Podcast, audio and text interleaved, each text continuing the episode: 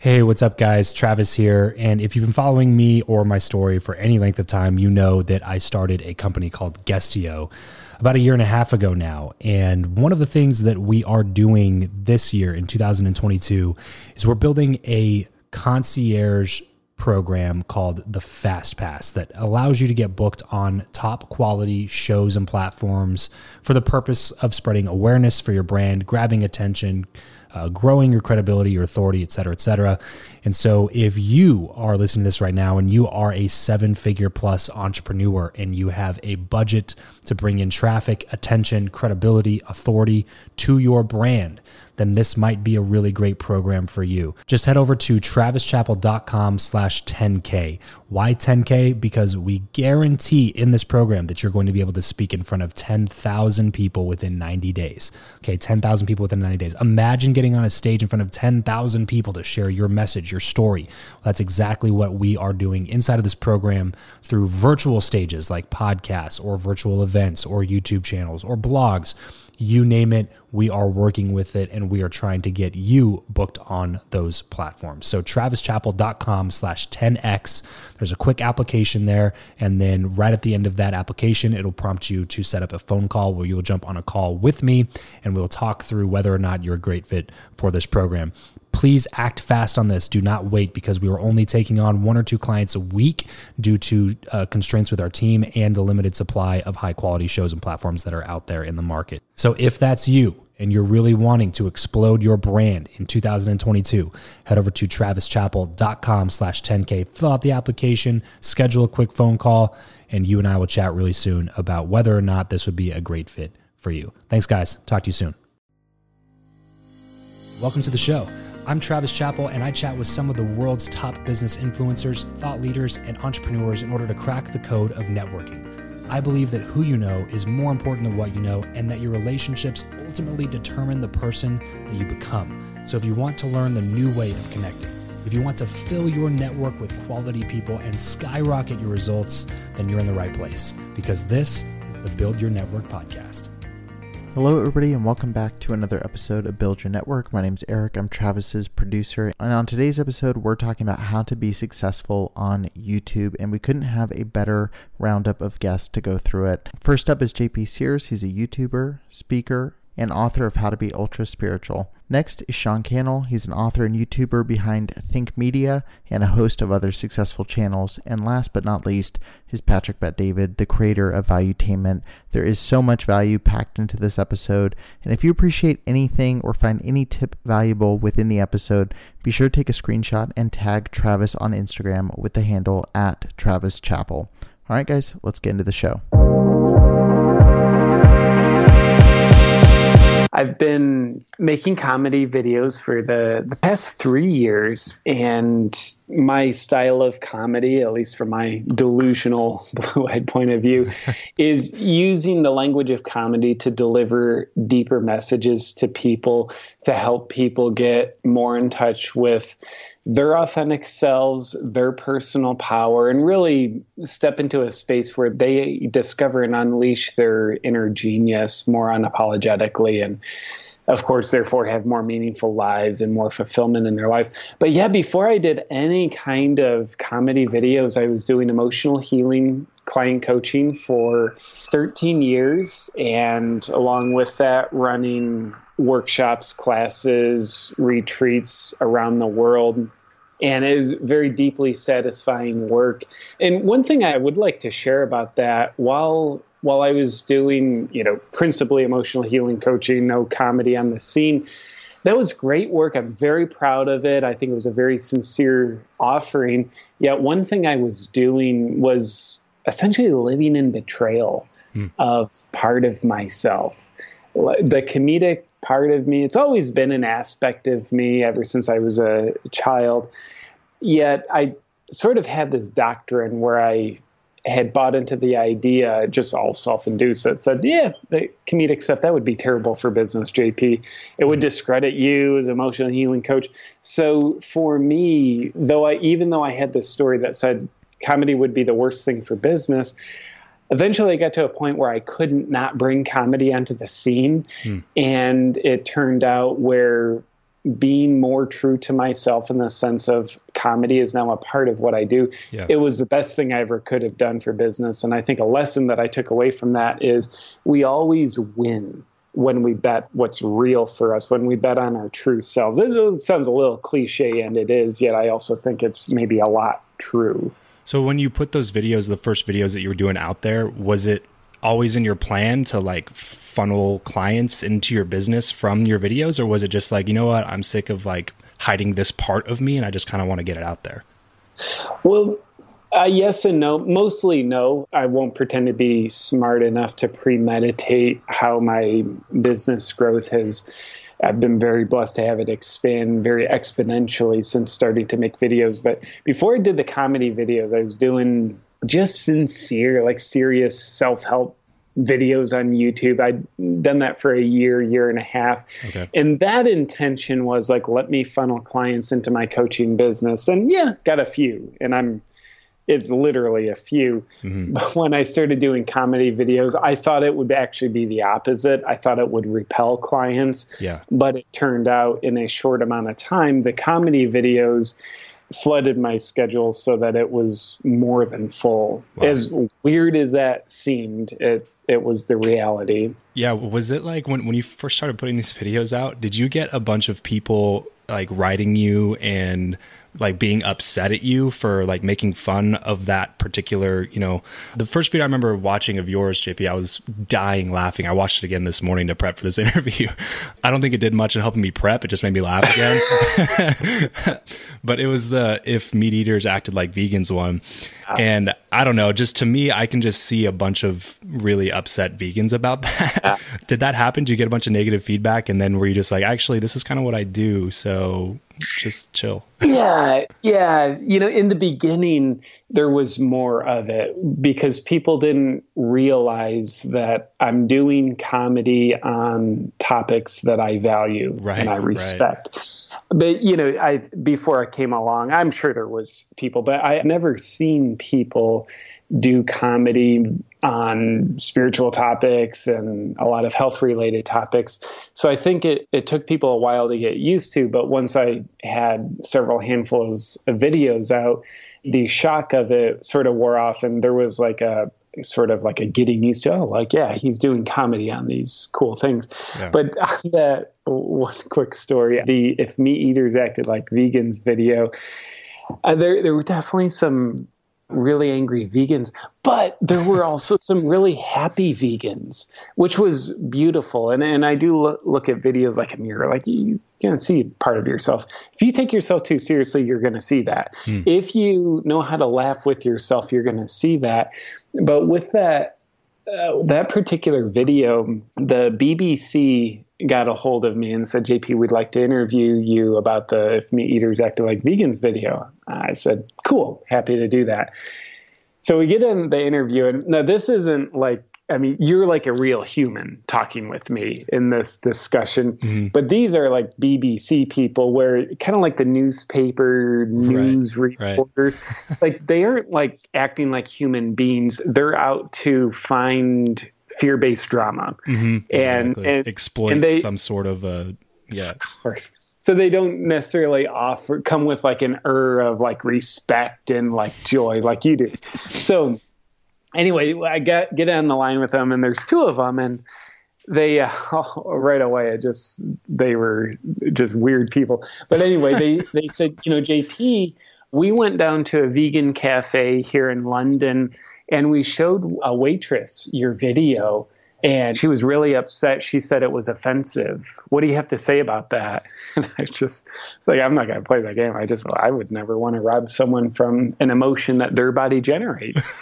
so, anyway, there, there's certainly I think in the world that we live in, Travis, anytime you say something meaningful, someone will be offended. Mm. Now, I hope we outgrow, I think we'll evolve beyond this trend, yeah. but certainly yeah. my videos, I think every single video has some people getting offended by it, yet it's definitely less than it used to be because people kind of realize like, ah, there's JP. He's, he's maybe a good guy, actually. maybe. Oh man, yeah, that's so funny. I figured you have to have a few of those stories and a few of those hate emails out there just from rewatching that video this morning. There's so much good stuff in there.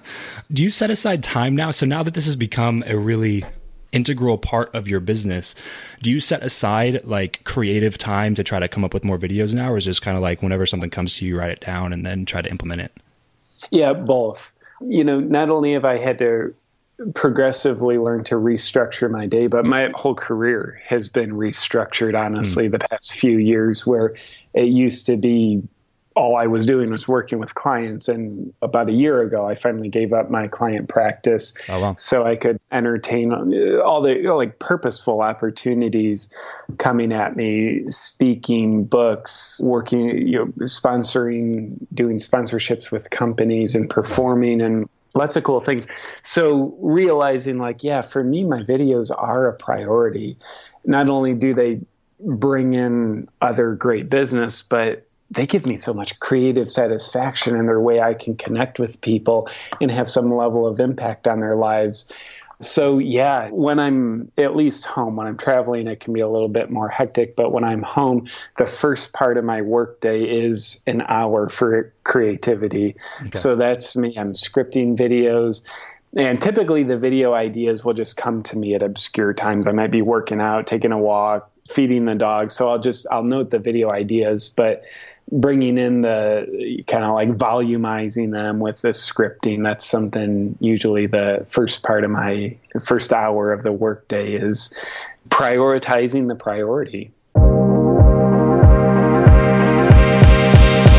CNBC recently did a proper mini documentary, like a 12 minute spot about my story. Oh, awesome. Because we had a $40,000 month in just Amazon affiliates um, we now make like 35 to 55,000, which is insane. Yeah. It's like 250,000 clicks on tech links basically a month. Yeah. And that's a small portion of our overall uh, revenue. Um, we've done eight figures in sales and our multiple seven a year. Team of 12 people, 125 million video views. That's just on Think Media. I haven't done the math on some of the other channels. Our, our video influencers is a separate 600,000 subscriber channel. That's a side project that complementary but different.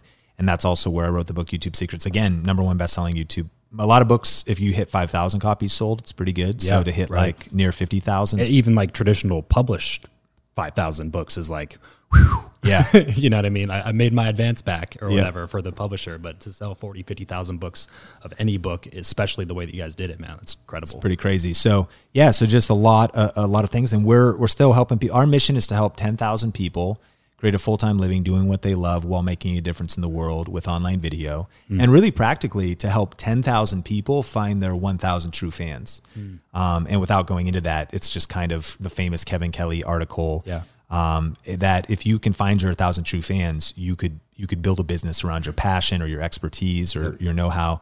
Um, and so that would also be 10 million people impacted. And we believe, I believe, with education being so disrupted, um, and with things being democratized and the gatekeepers kind of being gone. Um, and even what we've seen with the lockdown and, and all of that, that that being online, having an online offer, and solving problems for others, you know, knowing your audience's problems and ambitions and solving those problems, I think YouTube's the best way to do it. And specifically, we now have evolved. There's probably two big arms. We're helping people crush it on YouTube and establish their personal brand and their influence, and then we're helping people package, promote, and profit from their knowledge. And we believe the best thing people could do is create an online course, scalable, mm. whole nother conversation. Uh, talking to Thinkific, and we have worked with different brand deals, different companies. We use Kajabi, love Thinkific, Teachable School. Like these are online course hosting platforms. They said their best students, their most successful students that sell the most online courses and are the most successful are all YouTube creators. And this makes sense mm. because most online courses are videos inside of a membership area. Sure. And if you're educating on YouTube, there's you are already like pre-attracting someone that absolutely would make the next step. It makes just kind of a linear step. So as they were saying that, I see that kind of as the one-two punch, if you will. That mm. YouTube is the town square of influence when it comes to video. Period. It yeah. is the center of the video universe. Um, that is why I believe the most consistently influential entrepreneurs, whether it's Brendon Burchard or Gary Vaynerchuk or Marie Forleo or Grant Cardone, invest heavy in YouTube, and it really is a pillar of influence that can then lead to whatever Eric Worre, like Yeah, uh, yeah. whatever, um, that can lead to a lot of other things, and that it's also the real estate, digital real estate of YouTube. I think is a pretty critical uh, piece for people. Uh, just something that everybody should be considering, and we help people build their influence with YouTube. Period. This episode of the show is brought to you by Indeed. We are driven by the search for better. But when it comes to hiring, the best way to search for a candidate is not to search at all, it's to match and match with Indeed. If you need to hire, you need this platform, guys. I'm telling you, Indeed is your matching and hiring platform with over 350 million global monthly visitors, according to Indeed data, and a matching engine that helps you find quality candidates fast. Ditch the busy work and use Indeed for scheduling, screening, and messaging candidates so you can connect with those people even faster. And it doesn't just help you hire faster. In fact, 93% of employers agree that Indeed delivers the highest quality matches compared to other job sites, according to a recent Indeed survey. And look, guys, one of the things that I wish I would have used Indeed for is this matching service. You can search and search and search and search and search all day long, but to actually be presented with quality candidates like like like hiring a a recruiter for you that's presenting people that has actually done the work to vet them and uh, bring quality people in front of you that work by itself is uh, the fact that it's done by a software instead of like a team of high quality recruiters is is pretty insane. So they leverage over 140 million qualifications and preferences every single day, which is why Indeed's matching engine is the best one that you can use. It's constantly learning from your own preferences. So the more you use it, the better it gets at doing the job for you. Join more than three and a half million businesses worldwide that use Indeed to hire talent fast. And listeners of this show will get a $75 sponsored job credit to get your jobs more visibility over at indeed.com slash Travis. Just go to indeed.com slash Travis right now and support this show by saying you heard about Indeed here on the podcast. Indeed.com slash Travis. Terms and conditions apply. If you need to hire, you need Indeed.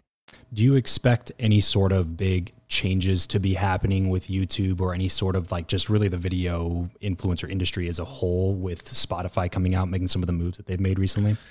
I think that um, YouTube on number one as far as changes, they did just overhaul their whole back end. Like it went from the old classic creator studio to the new YouTube studio. It seems that and even algorithmically that about every 10 years, that was how long that change took. So I guess Mr. Beast, very influential YouTuber and one who shares at different events and whatnot.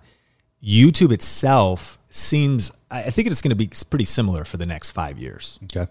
um, it, meaning it, the algorithm works, the viewership is there, the user base continues to grow. It's Yeah. especially the lockdown has just increased viewership and all kinds of things. So YouTube will continue to evolve, but they don't move that fast. Like there's not, you know, they're not yeah. making my. It's it's becoming more of an ocean liner, less of a speedboat Interesting. in terms Yeah. of of a platform. So I think that's that's good. And it's also good for us. We keep our courses current. Anybody that you know. So we just recently rebuilt everything in light of like the new reality of YouTube, and and it's it's pretty established there.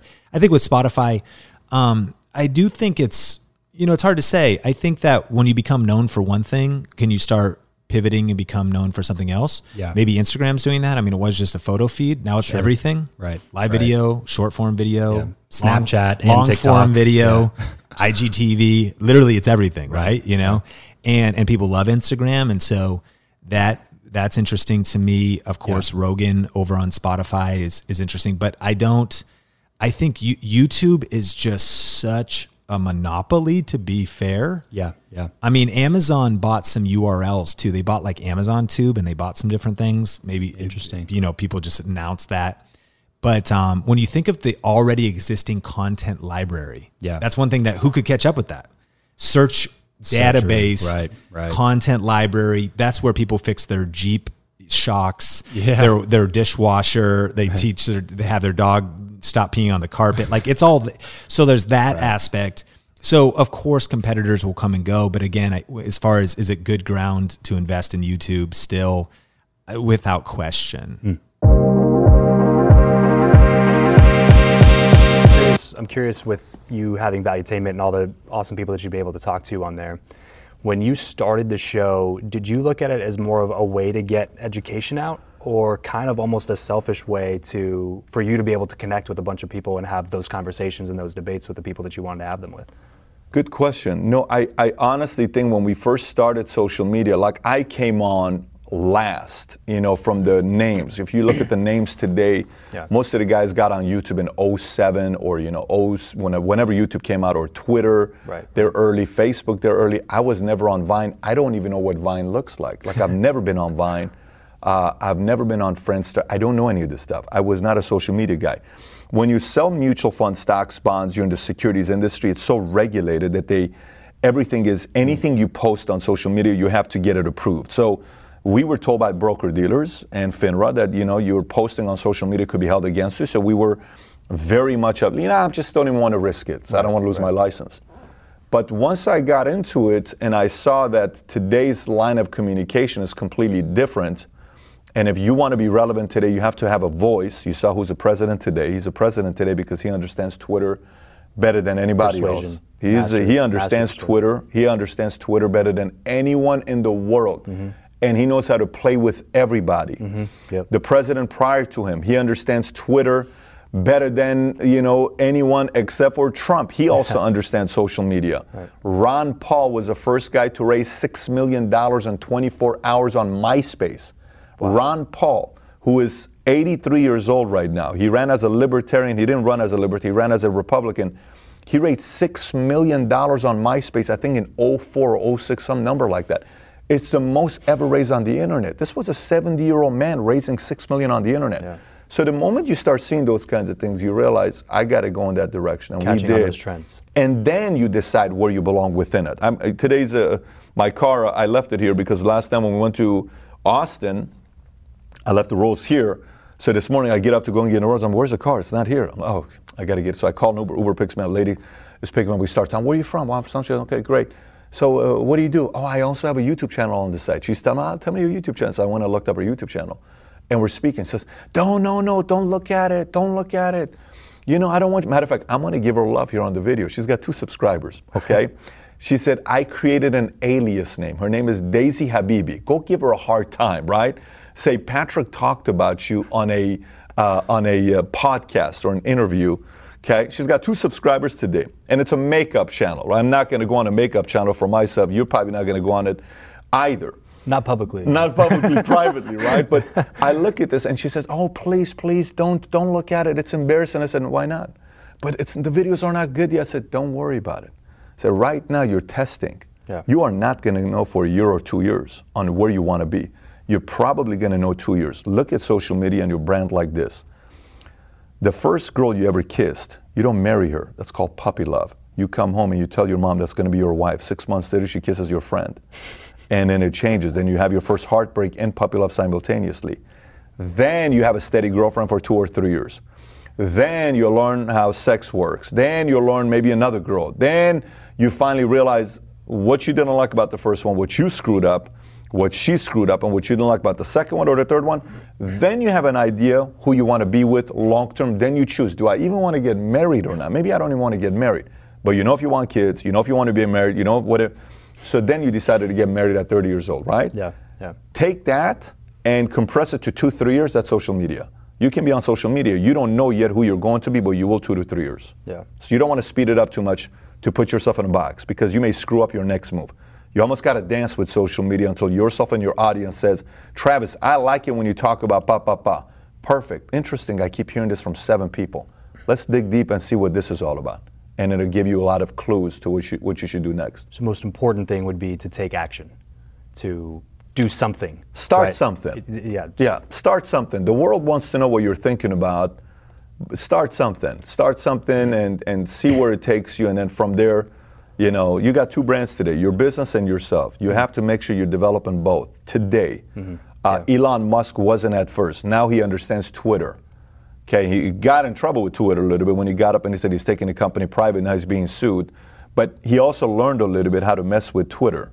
Years ago, Steve Jobs understood media. He would call Playboy and he would say, I, people who like Apple, probably also like Playboy because it's edgy. He didn't call New York Times and said, write an article on me. He called the editor in chief of Playboy and said, come and interview me. He called him. He understood marketing. Hmm. Yeah, yeah. Once you understand marketing and storytelling, things change. And attention, grabbing yes, attention. Yes, relevance. You staying relevant for a while. It's a hard thing to do. You know, there are only two artists in the in the history of the uh, America that have been uh, that have had a number one hit in four different decades. Let me say this one more time. Only two names Wow. Of people. You're from Austin. Do you know who the two are? Only two artists that have had a number one hit on the billboards four different decades. Do you know who the two names are? Do you know who the two names are? You have any clue or no? Ready? Ray Charles and Sting. Wow. Four decades. Wow. They were relevant for four decades.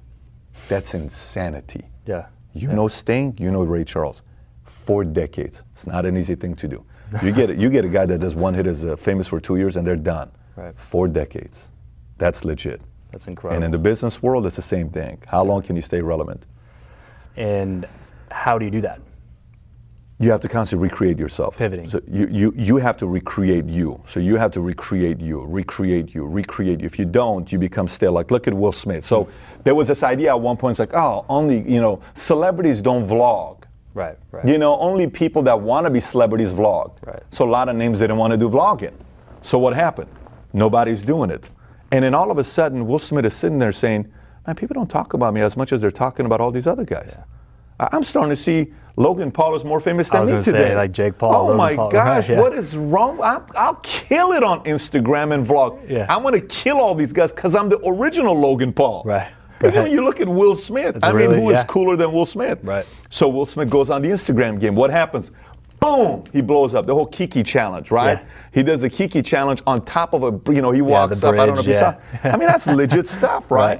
Right, right. So then you see, I'm with Kevin Hart. I said, Kevin, why YouTube? It's just the direction it's going to. He's a comedian, only guy in the history of comedy that filled up a football stadium. Yeah. Football stadium. Crazy. He's on social media with a YouTube channel. Dwayne Johnson, highest paid actor last year, $124 million.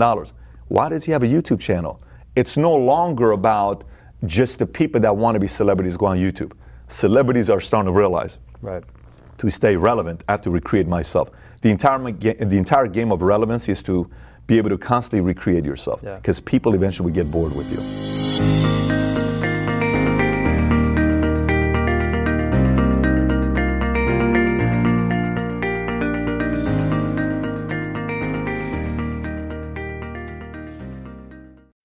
When you need mealtime inspiration, it's worth shopping Kroger, where you'll find over 30,000 mouthwatering choices that excite your inner foodie. And no matter what tasty choice you make, you'll enjoy our everyday low prices, plus extra ways to save, like digital coupons worth over $600 each week. You can also save up to $1 off per gallon at the pump with fuel points. More savings and more inspiring flavors make shopping Kroger worth it every time. Kroger, fresh for everyone. Fuel restrictions apply. Save big on your Memorial Day barbecue, all in the Kroger app. Get half gallons of delicious Kroger milk for 129 each, then get flavorful Tyson natural boneless chicken breasts for 249 a pound, all with your card and a digital coupon. Shop these deals at your local Kroger, less than 5 miles away, or tap the screen now to download the Kroger app to save big today. Kroger, fresh for everyone. Prices and product availability subject to change. Restrictions apply. See site for details.